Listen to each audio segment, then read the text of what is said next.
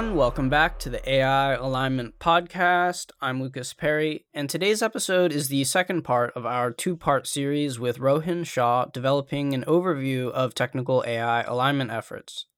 If you haven't listened to the first part, we highly recommend that you do, as it provides an introduction to the varying approaches discussed here. This second part is focused on exploring AI alignment methodologies in more depth and nailing down the specifics of the approaches and lenses through which to view the problem. In this episode, Rohin will begin by moving sequentially through the approaches discussed in the first episode. We'll start with embedded agency, then discuss the field of getting AI systems to do what we want, and we'll discuss ambitious value learning alongside this. Next, we'll move to corrigibility, in particular, iterated amplification, debate, and factored cognition. Next, we'll discuss placing limits on AI systems. Things of this nature would be AI boxing and impact measures.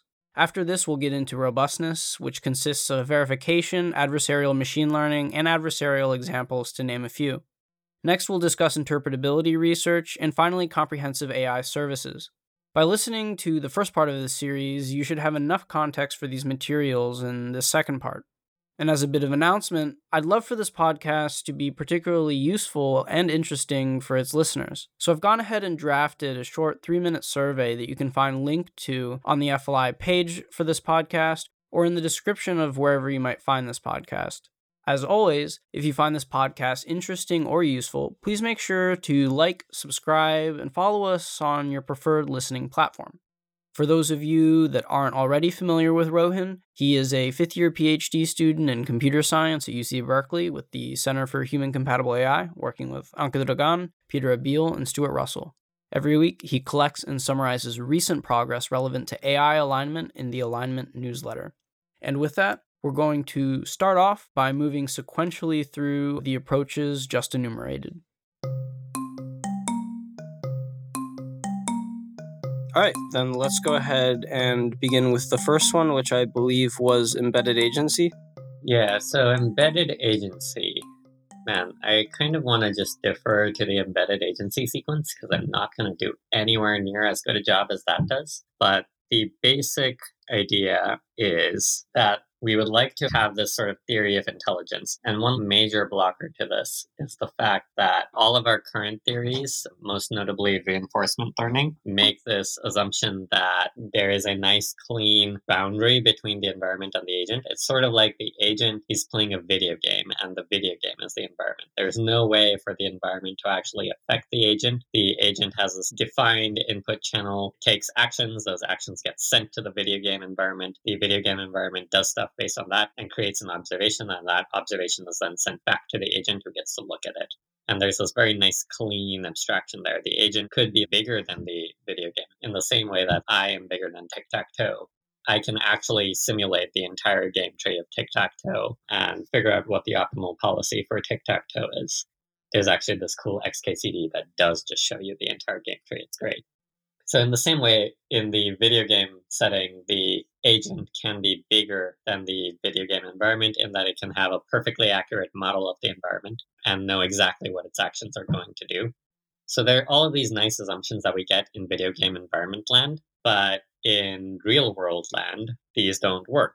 If you consider me in, on the Earth, I cannot have an exact model of the entire environment because the environment contains me inside of it and there's no way that I can have a perfect model of me inside of me. That's just not a thing that can happen. Not to mention having a perfect model of the rest of the universe, but leave that aside even.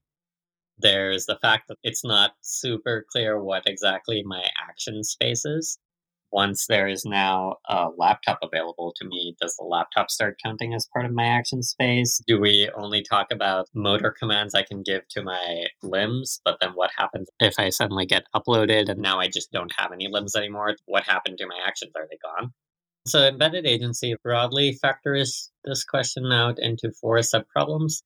I associate them with colors because that's what Scott and Abram do in their sequence. The red one is decision theory. Normally, decision theory is consider all possible actions, simulate their consequences, choose the one that will lead to the highest expected utility.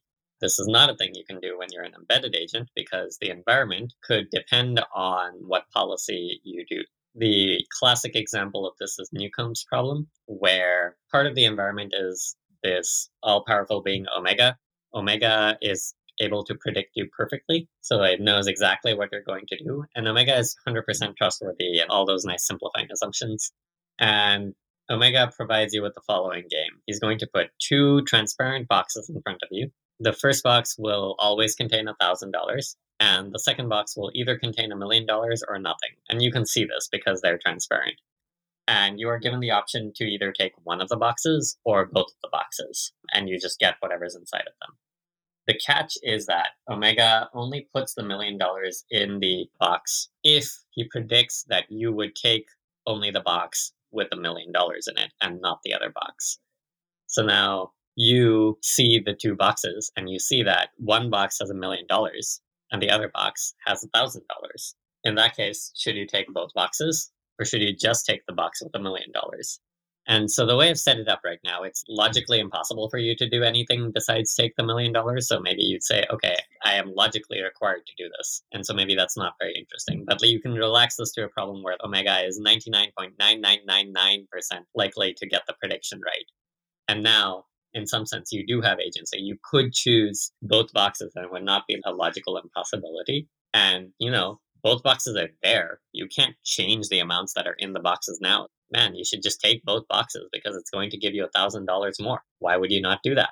But I claim that the correct thing to do in this situation is to take only one box. Because the fact that you are the kind of agent who would only take one box is the reason that the one box has a million dollars in it anyway.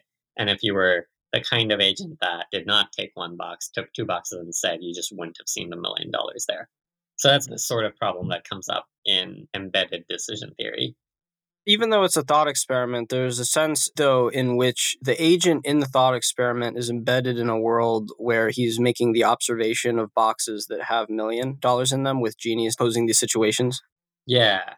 I'm just seeking clarification on the embeddedness of the agent in Newcomb's problem. Oh, the embeddedness is because the environment is able to predict exactly or with close to perfect accuracy what the agent could do. The genie being the environment? Yeah, Omega is part of the environment. You've got you, the agent, and everything else, the environment, and you have to make good decisions. We've already been talking about how the boundary between agent and environment isn't actually all that clear, but to the extent that it's sensible to talk about you being able to choose between actions, we want some sort of theory for how to do that when the environment can contain copies of you. So you could think of Omega as simulating a copy of you and seeing what you would do in the situation before actually presenting you with the choice. So we've got the red decision theory. And then we have yellow embedded world models. With embedded world models, the problem that you have is that, so normally in our nice video game environment, we can have an exact model of how the environment is going to respond to our actions. Even if we don't know it initially, we can learn it over time. And then once we have that, it's pretty easy to see how you should plan in order to do the optimal thing. You just sort of try all your actions, simulate them all, and then see which one does the best and do that one. And this is roughly how AIXI works. AIXI is the model of the optimally intelligent RL agent in this for video game environment like settings. And once you're in embedded agency land, you cannot have an exact model of the environment because, for one thing, the environment contains you and you can't have an exact model of you. But also, the environment is large and you can't simulate it exactly. The big issue is that it contains you.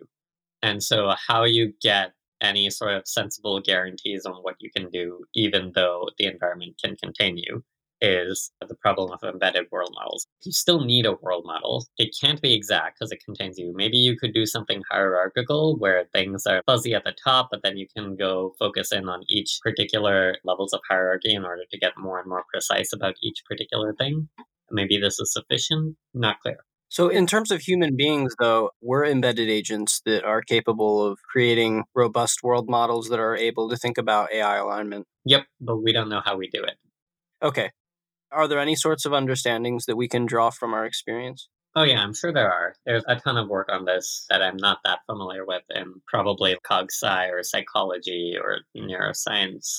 All of these fields, I'm sure, will have something to say about it hierarchical world models in particular are pretty commonly talked about as interesting. And I know that there's a whole field of hierarchical reinforcement learning in AI that's motivated by this. but I believe it's also talked about in other areas of academia. And I'm sure there are other insights to be gained from there as well. All right. Let's move on then from hierarchical world models. Okay. Next is blue robust delegation. So, with robust delegation, the basic issue here. So, we talked about Vingean reflection a little bit in the first podcast. This is a problem that falls under robust delegation. The like headline difficulty under robust delegation is that the agent is able to do self improvement. It can reason about itself and do things based on that. And so, one way you could think of this is that instead of thinking of it as self modification, you can think about it as the agent is constructing a new agent to act at future time steps. And so, then in that case, your agent has the problem of how do I construct an agent for future time steps such that I am happy delegating my decision making to that future agent? And that's why it's called robust delegation.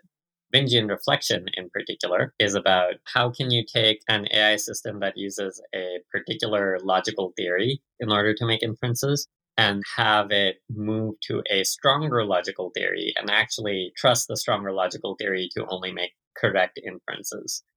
Stated this way, the problem is impossible because lots of theorems it's a well known result in logic that a weaker theory cannot prove the consistency of, well, even itself, but also any stronger theory as a corollary. Intuitively, in this pretty simple example, we don't know how to get an agent that can trust a smarter version of itself. You should expect this problem to be hard, right? It's in some sense dual to the problem that we have of AI alignment. We're creating something smarter than us and we need it to pursue the things we want to pursue, but it's a lot smarter than us, so it's hard to tell what it's going to do. So I think of this as a version of the AI alignment problem, but applied to the case of some embedded agent reasoning about itself and making a better version of itself in the future. So I guess we can move on to the green section, which is subsystem alignment. The tagline for subsystem alignment would be like the embedded agent is going to be made out of parts it's not this sort of unified, coherent object. It's got different pieces inside of it because it's embedded in the environment, and the environment is made of pieces that make up the agent.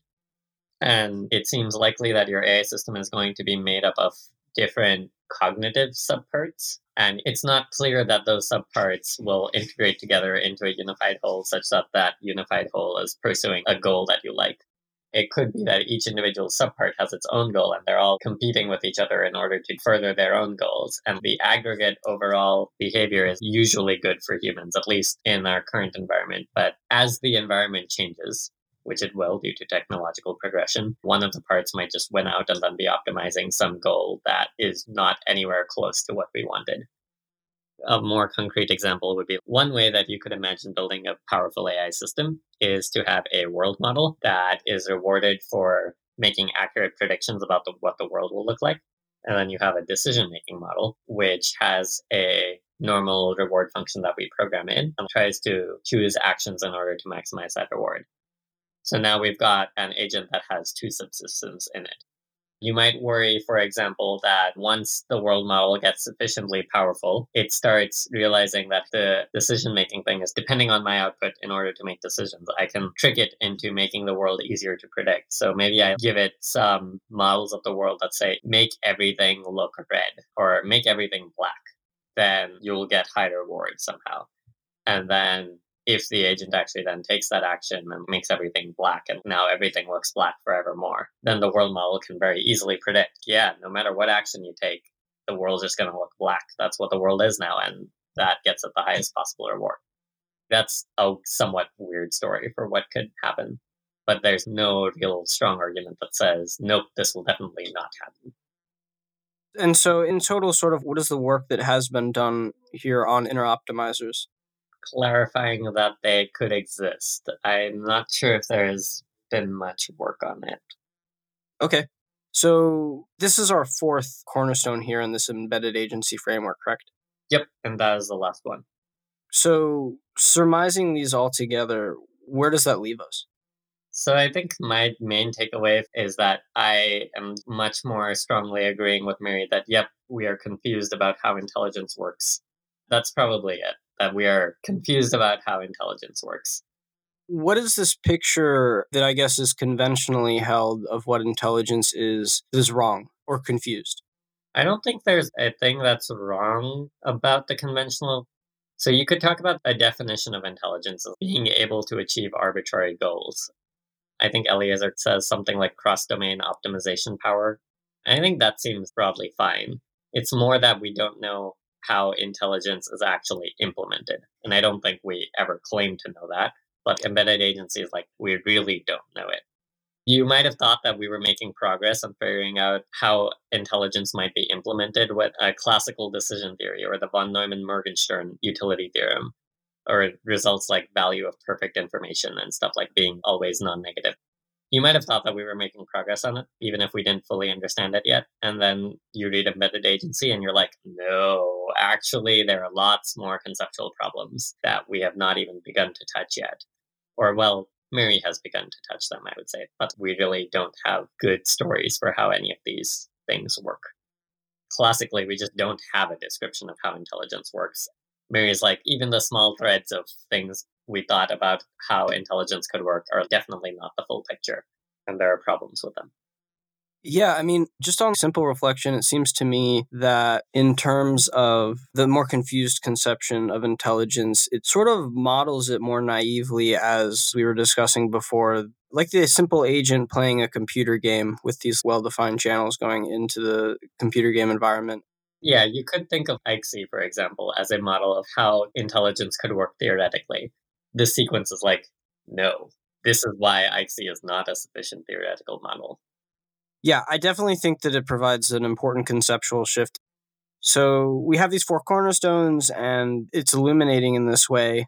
Are there any more conclusions or wrap up you'd like to do on embedded agency before we move on? Maybe I just want to add a disclaimer that MIRI is notoriously hard to understand, and I don't think this is different for me it's quite plausible that there is a lot of work that MIRI has done, a lot of progress that MIRI has made that I either don't know about or know about but don't properly understand. So I know I've been saying I want to defer to people a lot or I want to be uncertain a lot, but on MIRI, I especially want to do so. All right. So let's move on to the next one within this list. The next one was doing what humans want. How do I summarize that? I wrote a whole sequence of posts on it. I guess the story for success, to the extent that we have one right now, is something like use all of the techniques that we're developing, or at least the insights from them, if not the particular algorithms, to create an AI system that behaves corrigibly in the sense that it is trying to help us achieve our goals. You might be hopeful about this because we're creating a bunch of algorithms for it to properly infer our goals and then pursue them. So this seems like a thing that could be done. Now, I don't think we have a good story for how that happens. I think there are several open problems that show that our current algorithms are insufficient to do this, but it seems plausible that with more research we could get to something like that. There's not really a good overall summary of the field because it's more like a bunch of people separately having a bunch of interesting ideas and insights. And I mentioned a bunch of them in the first part of the podcast already mostly because I'm excited about these and I've written about them recently. So I just sort of start talking about them whenever they seem even remotely relevant. But to reiterate them, there's the notion of analyzing the human AI system together as pursuing some sort of goal or being collectively rational, as opposed to having an individual AI system that is individually rational. And so that's been somewhat formalized in cooperative inverse reinforcement learning typically with inverse reinforcement learning, so not the cooperative kind, you have a human. The human is sort of exogenous. The AI system doesn't know that they exist. And the human creates a demonstration of the sort of behavior that they want the AI to do. If you're thinking about robotics, it's picking up a coffee cup or something like this. And then the robot just sort of sees this demonstration. It comes out of thin air. It's just data that it gets. Let's say that I had executed this demonstration. What reward function would I have been optimizing? And then it figures out a reward function and then it uses that reward function however it wants. Usually, you would then use reinforcement learning to optimize that reward function and recreate the behavior. So that's normal inverse reinforcement learning. Notably, in here is that you're not considering the human and the robot together as a full collective system. The human is sort of exogenous to the problem. And also notable is that the robot is sort of taking the reward to be something that it has as opposed to something that the human has. So CIRL basically says, no, no, no. let's not model it this way. The correct thing to do is to have a two player game that's cooperative between the human and the robot.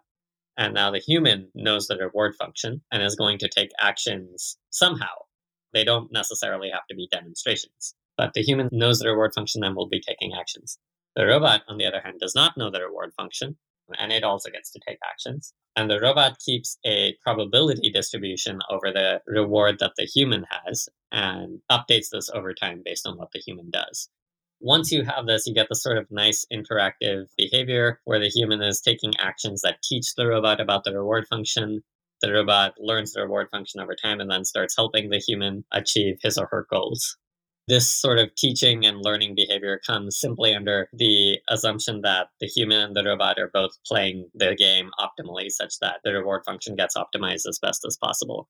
So you get this sort of teaching and learning behavior from the normal notion of optimizing a particular objective just from having the objective be a thing that the human knows, but not a thing that the robot knows.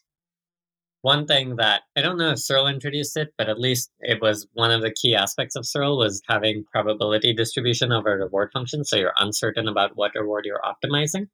And this seems to give a bunch of nice properties. In particular, once the human starts taking actions like trying to shut down the robot, then the robot's going to think, okay, if I knew the correct reward function, I would be helping the human and given that the human is trying to turn me off, I must be wrong about the reward function and not helping. And so I should actually just let the human turn me off because that's what would achieve the most reward for the human.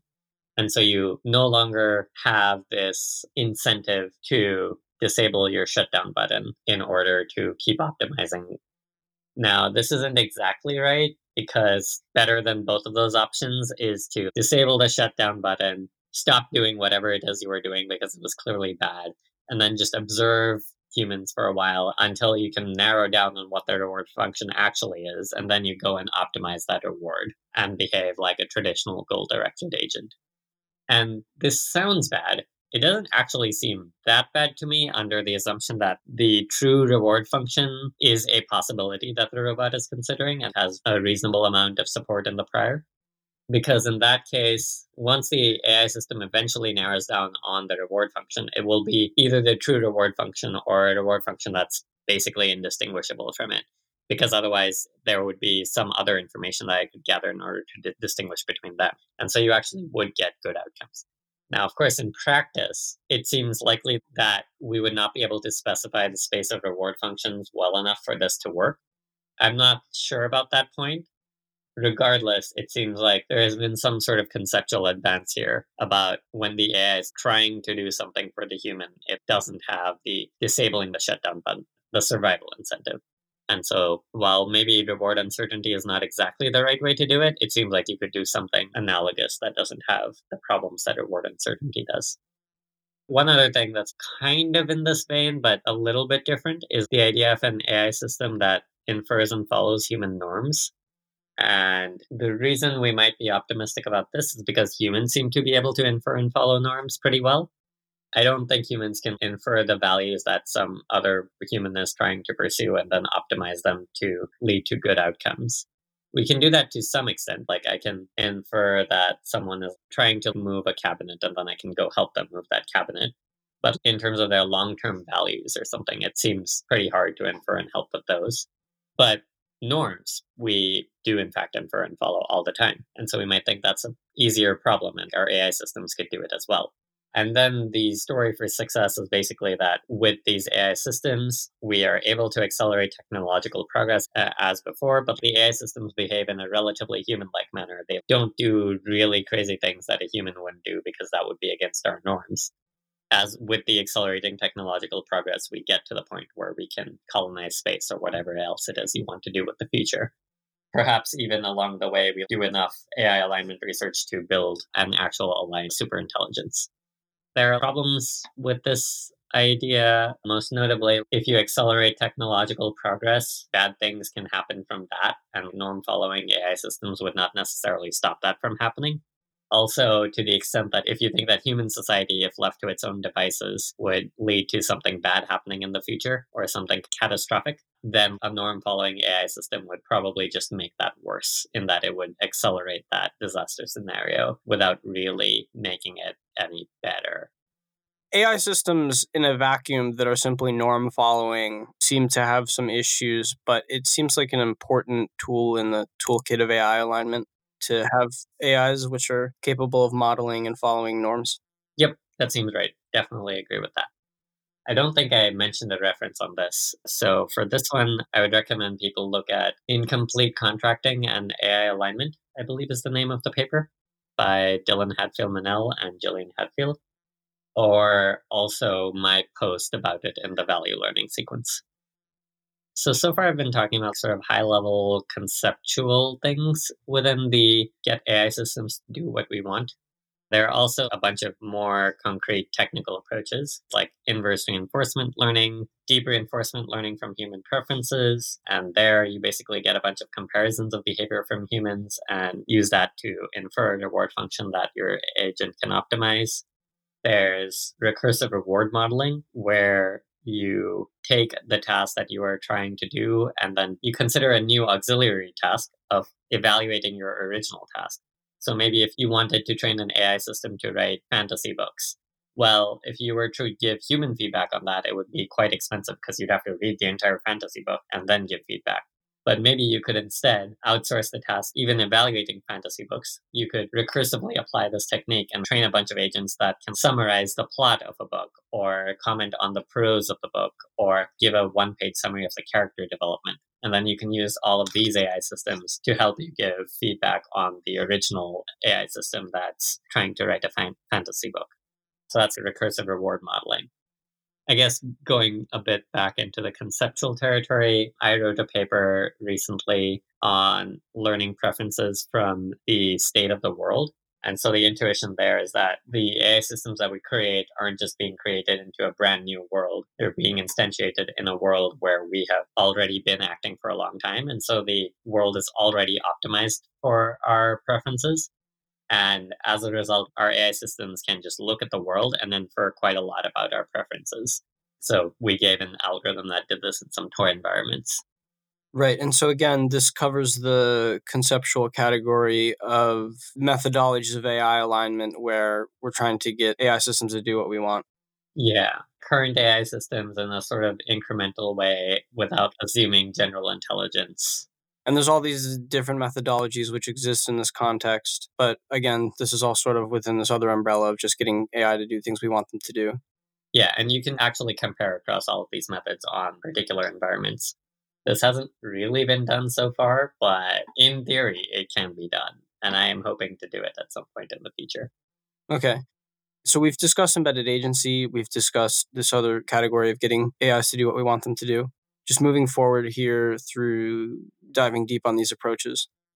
I think the next one I wanted to talk about was ambitious value learning. So here the basic idea is that we're going to build a super intelligent AI system. It's going to have goals because that's what the von Neumann Morgenstern theorem tells us that anything with preferences, if they're consistent and coherent, which they should be for a super intelligent system, or at least as far as we can tell, they should be consistent, any such system has a utility function. So, mm. natural thought why don't we just figure out what the right utility function is and put it into the AI system? And so, there's a lot of good arguments that you're not going to be able to get the one correct utility function. But I think Stuart's hope is that you can find one that is sufficiently good or adequate and put that inside of the AI system. In order to do this, he wants to, I believe the goal is to learn the utility function by looking at both human behavior as well as the algorithm that human brains are implementing. So if you see that the human brain, when it knows that something is going to be sweet, tends to eat more of it, then you can infer that humans like to eat sweet things, as opposed to humans really dislike eating sweet things, but they're really bad at optimizing their utility function in this project of ambitious value learning, you also need to deal with the fact that human preferences can be inconsistent, that the AI system can manipulate the human preferences, The classic example of that would be the AI system could give you a shot of heroin, and that probably change your preferences from I do not want heroin to I do want heroin. And so, like, what does it even mean to optimize for human preferences when they can just be changed like that? So I think the next one was corrigibility and the associated iterated amplification and debate, basically, and I guess factored cognition as well.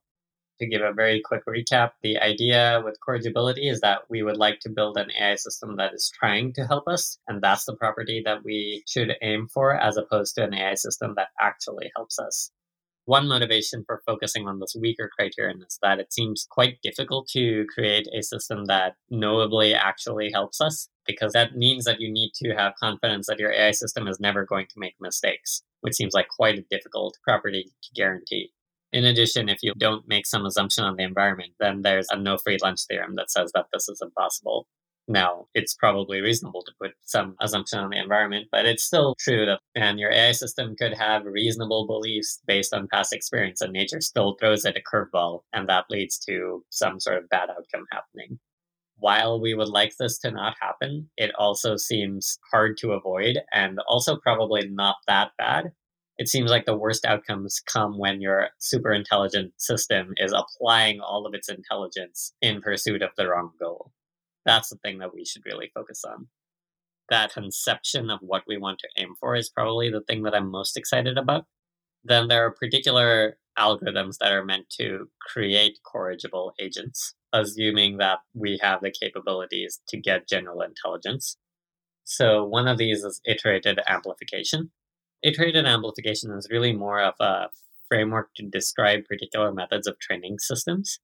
In particular, you alternate between amplification and distillation steps. You start off with an agent that we're going to assume is already aligned. So this could be a human.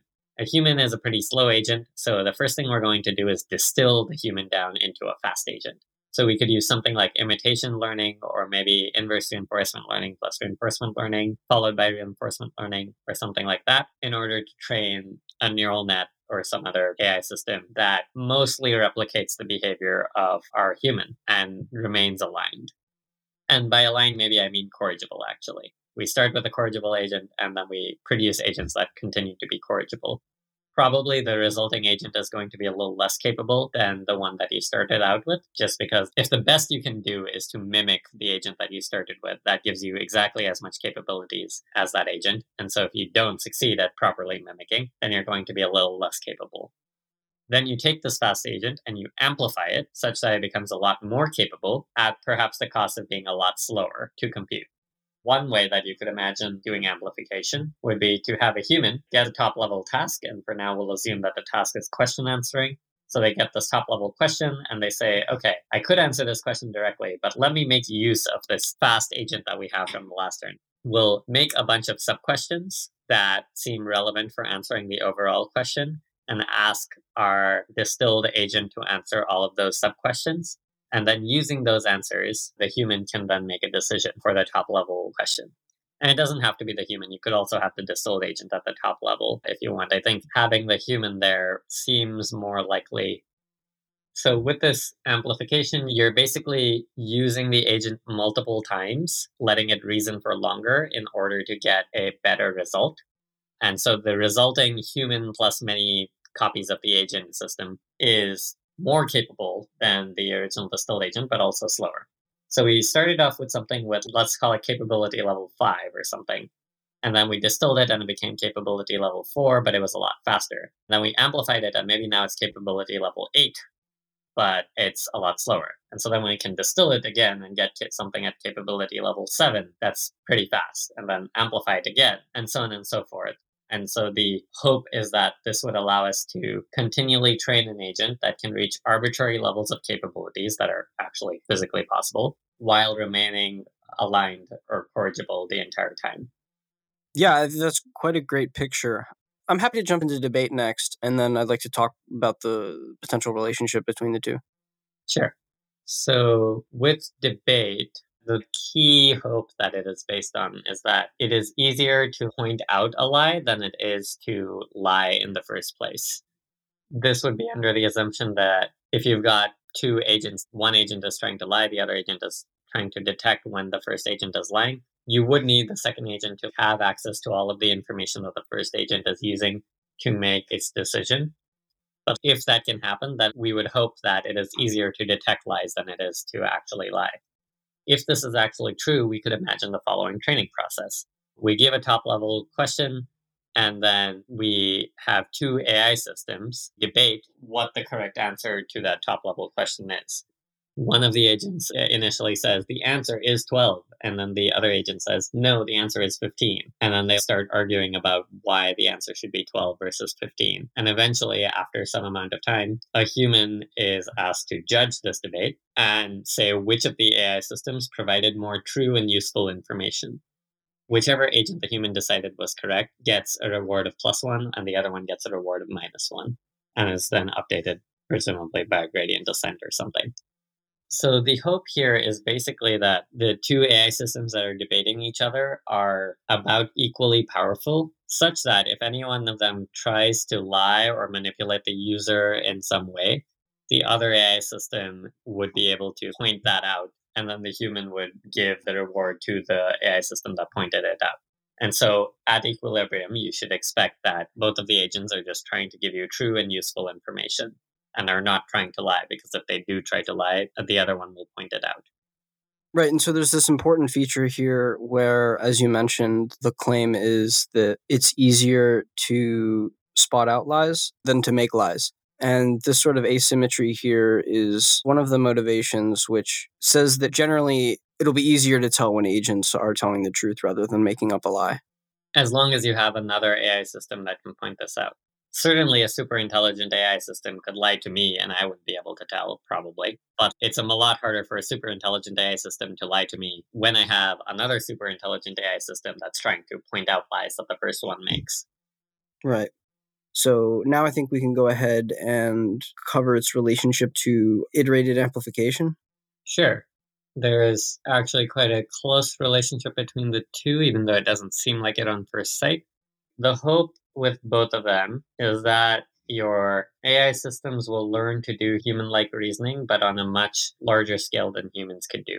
In particular, consider the following kind of agent you have a human who is given a top level question that they have to answer. And that human can create a bunch of sub questions and then delegate each of those sub questions to another copy of the same human, initialized from scratch or something like that. So they don't know what the top level human has thought. And then they now have to answer the sub question, but they too can delegate to another human further down the line. And so on, you can just keep delegating down until you get to something that's questions that are so easy that the human can just straight up answer them. So I'm going to call this structure a deliberation tree because it's a sort of tree of considerations such that every node, the answer to that node, it can be computed from the answers to the children nodes, plus a short bit of human reasoning that happened at that node. In iterated amplification, what's basically happening is you start with leaf nodes, the human agent. There's just a human agent, and they can answer questions quickly. Then when you amplify it the first time, you get trees of depth one, where at the top level there's a human who can then delegate sub questions out, but then those sub questions have to be answered by an agent that was trained to be like a human. So you've got something that approximates depth one human deliberation trees. And then after another round of distillation and amplification, you've got a human delegating to agents that were trained to mimic humans that could delegate to agents that were trained to mimic humans, an approximate version of a depth 2 deliberation tree. So iterated amplification is basically just building up the depth of the tree that the agent is approximating. Uh, we hope that these deliberation trees are always basically implementing corrigible reasoning, and that eventually, once they get deep enough, you get arbitrarily strong capabilities. Can you offer some clarification as to why one might expect a group of copies of an AI plus the human to scale to be able to make sure that during distillation that alignment is retained? That's an open problem. Whether you can do a distillation step that does preserve alignment slash corrigibility, it's a thing that Paul, in a few recent posts in the iterated amplification sequence, he calls it the reward engineering problem The hope is that if you believe that the amplified agent is corrigible, then they are going to be smarter than the agent that they're trying to train via distillation. And so you can actually just use the amplified agent to create a reward signal in order to train an agent during distillation.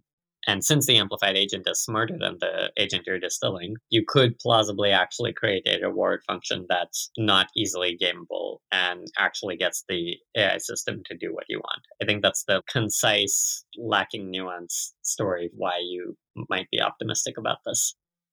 All right.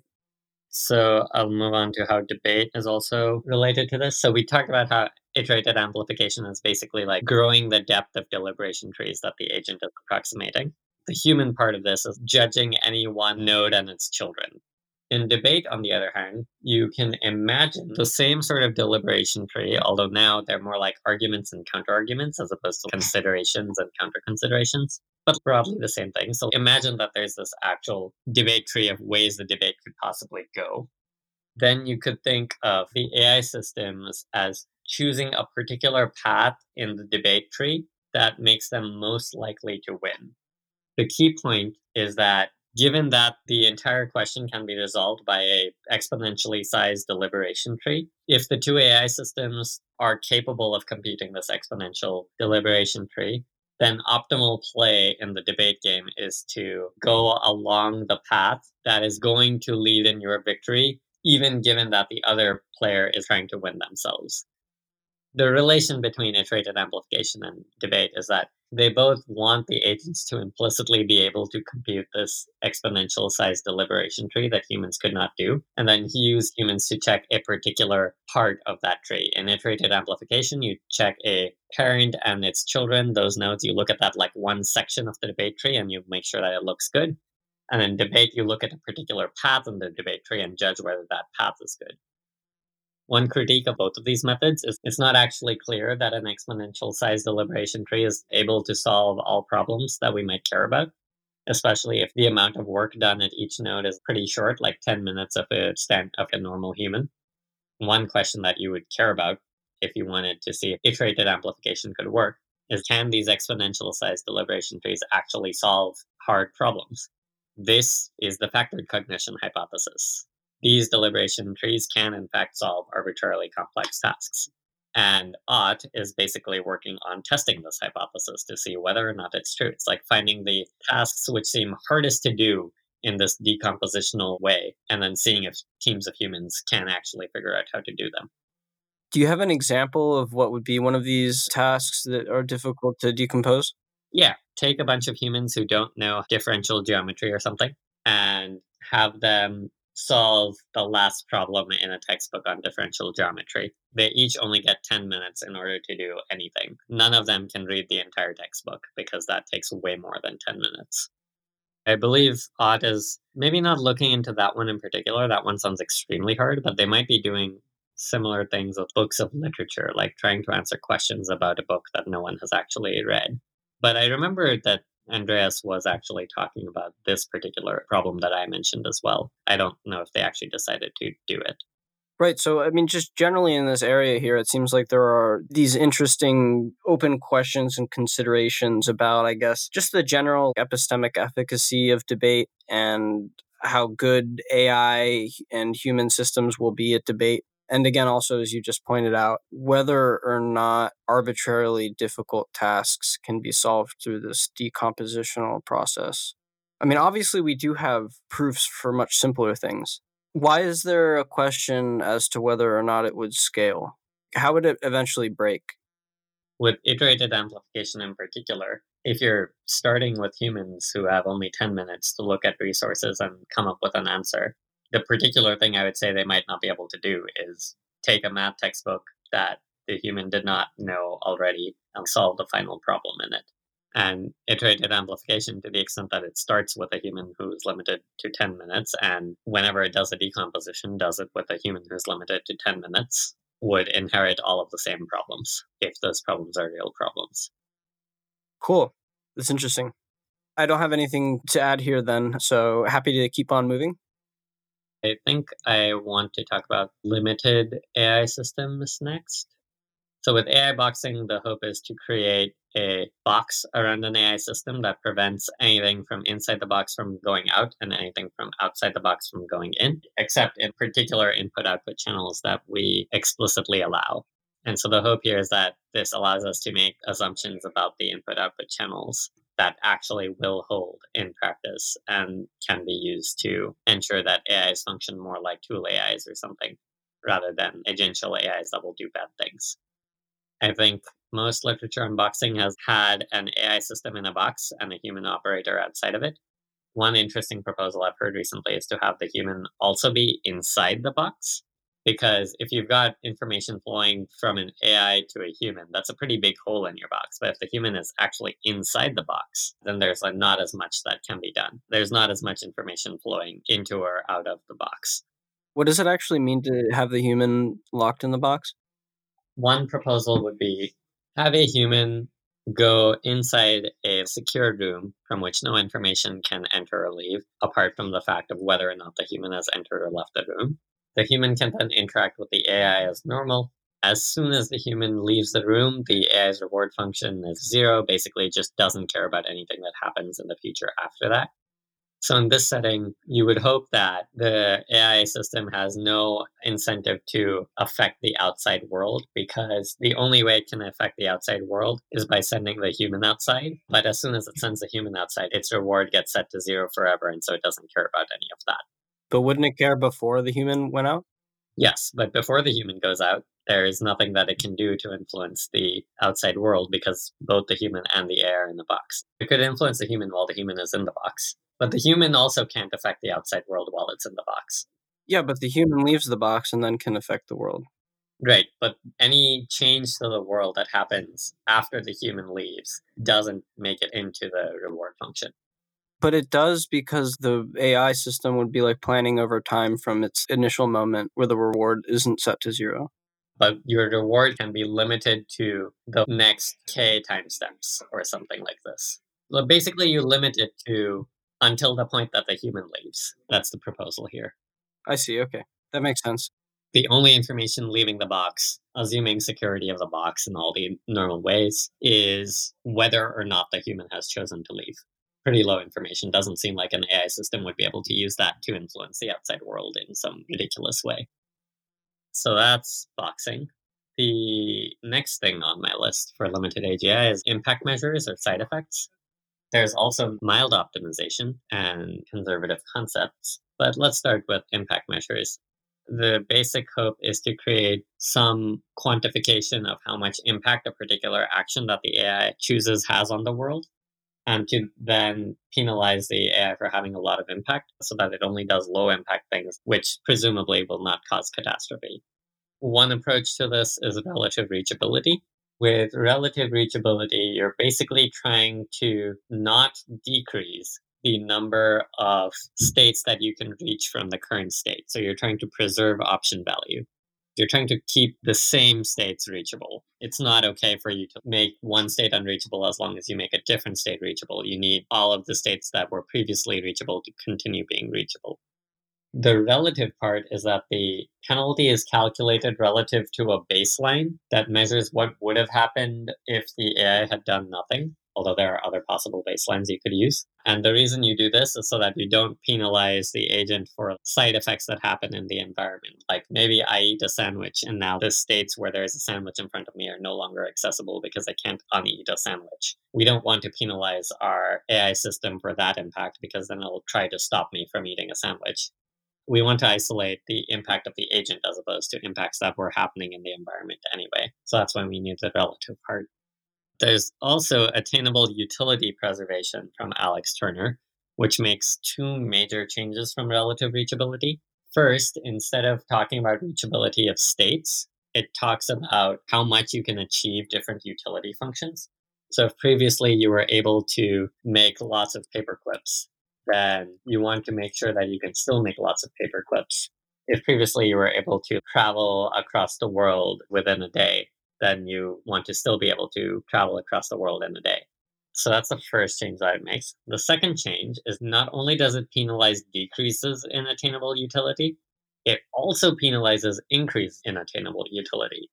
So, if previously you could not mine asteroids in order to get their natural resources, you should still not be able to mine asteroids and get their resources. And this seems kind of crazy when you first hear it. But the rationale for it is that all of the convergent instrumental sub goals are about increases in power of your AI system. For example, for a broad range of utility functions, it is useful to get a lot of resources and a lot of power in order to achieve those utility functions. Well, if you penalize increases in attainable utility, then you're going to penalize actions that just broadly get more resources because those are helpful for many, many, many different utility functions. Similarly, if you were going to be shut down, but then you disable the shutdown button, well, that just makes it much more possible for you to achieve pretty much every utility because instead of being off, you are still on and can take actions. And so that also will get heavily penalized because it led to such a large increase in attainable utilities. So those are, I think, the two main impact measures that I know of. Okay, we're getting to the things where I have less things to say about them. But now we're at robustness. I mentioned this before, but there are two main challenges with verification. There's the specification problem, and making it computationally efficient and all of the work is on the computationally efficient side. But I think the hardest part is the specification side, and I'd like to see more people do work on that. I don't think anyone is really working on verification with an eye to how to apply it to powerful AI systems. I might be wrong about that. Like, I know some people who do care about AI safety who are working on verification, and it's possible that they do have thoughts about this that aren't published and that I haven't talked to them about. But the main thing I would want to see is what specifications can we actually give to our verification subroutines? At first glance, this is just the full problem of AI safety. We can't just give a specification for what we want to an AGI what specifications can we give for verification that's going to increase our trust in the AI system. For adversarial training, again, all of the work done so far is in the adversarial examples space, where you try to train an image classifier to be more robust to adversarial examples. And this kind of works sometimes, but doesn't work great for both verification and adversarial training. Paul Christiano has written a few blog posts about how you could apply this to advanced AI systems, but I don't know if anyone actively working on these with AGI in mind. With adversarial examples, there is too much work for me to summarize. The thing that I find interesting about adversarial examples is that it shows that we are not able to create image classifiers that have learned human preferences humans have preferences over how to classify images, and we didn't succeed at that. That's funny. I can't take credit for that framing. That one is due to Ian Goodfellow. But yeah, so I see adversarial examples as contributing to a theory of deep learning that tells us how do we get deep learning systems to be closer to what we want them to be rather than these weird things that classify pandas as gibbons even when they're very clearly still pandas. Yeah, the framing's pretty funny and makes me feel kind of pessimistic. Maybe if I want to inject some optimism back in, there's a frame under which adversarial examples happen because our data sets are too small or something. We have some pretty large data sets, but humans do see more and get far richer information than just pixel inputs. Like we can go feel a chair and build 3D models of a chair through touch in addition to sight there's actually a lot more information that humans have, and it's plausible that what we need as AI systems to just have way more information in order to narrow down on the right model. So let us move on to, I think the next thing is interpretability, which I also do not have much to say about, mostly because there is tons and tons of technical research on interpretability, and there's not much on interpretability from an AI alignment perspective. One thing to note with interpretability is you do want to be very careful about how you apply it. If you have a feedback cycle where you're like, I built an AI system, I'm going to use interpretability to check whether it's good. And then you're like, oh shit, this AI system was bad. It was not making decisions for the right reasons. And then you go and fix your AI system and then you throw interpretability at it again. And then you're like, oh no, it's still bad because of this other reason if you do this often enough, basically what's happening is you're training your AI system to no longer have failures that are obvious to interpretability, and instead to have failures that are not obvious to interpretability, which will probably exist because your AI system seemed to have been full of failures anyway. So I would be pretty pessimistic about a system that interpretability found 10 or 20 different errors in. I would just expect that the resulting AI system has other failure modes that we were not able to uncover with interpretability, and those will at some point trigger and cause bad outcomes. Right. And so interpretability will cover things such as superhuman intelligence interpretability, but also more mundane examples of present day systems, correct? Where the interpretability of, say, neural networks is basically, my understanding is nowhere right now. Yeah, that's basically right. There have been some techniques developed like saliency maps, feature visualization, neural net models that hallucinate explanations post hoc. People have tried a bunch of things. None of them seem especially good, though some of them definitely are giving you more insight than you had before. So I think that only leaves CAIS. With comprehensive AI services, it's like a forecast for how AI will develop in the future. It also has some prescriptive aspects to it. Like, yeah, we should probably not do these things because these don't seem very safe and we can do these other things instead. In particular, CAIS takes a strong stance against AGI agents that are godlike, fully integrated systems that are optimizing some utility function over the long term future. It should be noted that it's arguing against a very specific kind of AGI agent, this sort of long term expected utility maximizer that's fully integrated and is opaque, black box, can't be broken down into modular components. That entire cluster of features it's what CAIS is talking about when it says AGI agent. So it takes a strong stance against that, saying A, it's not likely that this is the first super intelligent thing that we build, and B, it's clearly dangerous. That's what we've been saying the entire time. So here's a solution. Why don't we just not build it and build these other things instead? As for what the other things are, the basic intuition pump here is that if you look at how AI is developed today, there's a bunch of research and development practices that we do. We try out a bunch of models. We try some different ways to clean our data. We try different ways of collecting data sets. We try different algorithms and so on and so forth. And these research and development practices allow us to create better and better AI systems. Now, our AI systems currently are also very bounded in their tasks that they do. There's a specific task, and they do that task and that task alone. They do it in, in episodic ways. They're only trying to optimize over a bounded amount of time. They use a bounded amount of computation and other resources. So that's what we're going to call a service. It's an AI system that does a bounded task in bounded time with bounded computation. Everything is bounded. Now, our research and development practices are themselves bounded tasks and AI has shown itself to be quite good at automating bounded tasks. We've definitely not automated all bounded tasks yet, but it does seem like we, in general, are pretty good at automating bounded tasks with enough effort. And so, probably, we will also automate AI research and development tasks. We're seeing some of this already with neural architecture search, for example. And once AI R&D processes have been sufficiently automated, then we get this cycle where AI systems are doing the research and development needed to improve AI systems. And so we get to this point of recursive improvement. It's not self improvement anymore because there's not really an agentic self to improve. But you do have recursive AI improving AI. And so this can lead to the sort of very quick improvement in capabilities that we often associate with superintelligence. And with that, we can eventually get to a situation where any task that we care about, we could have a service that breaks that task down into a bunch of simple, automatable, bounded tasks. And then we can create services that do each of those bounded tasks and interact with each other in order to, in tandem, complete the long term task this is how humans do engineering and building things. We have these research and development things. We have these modular systems that are interacting with each other via well defined channels. So this seems more likely to be the first thing that we build that's capable of super intelligent reasoning rather than an AGI agent that's optimizing a utility function over the long term, yada, yada, yada. Is there no risk? Because the superintelligence is the distributed network collaborating. So, is there no risk for the collective distributed network to create some sort of epiphenomenal optimization effects?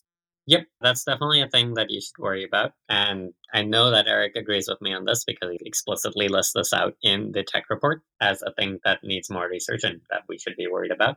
But The hope is that there are other things that you can do that normally we wouldn't think about with technical AI safety research that make more sense in this context.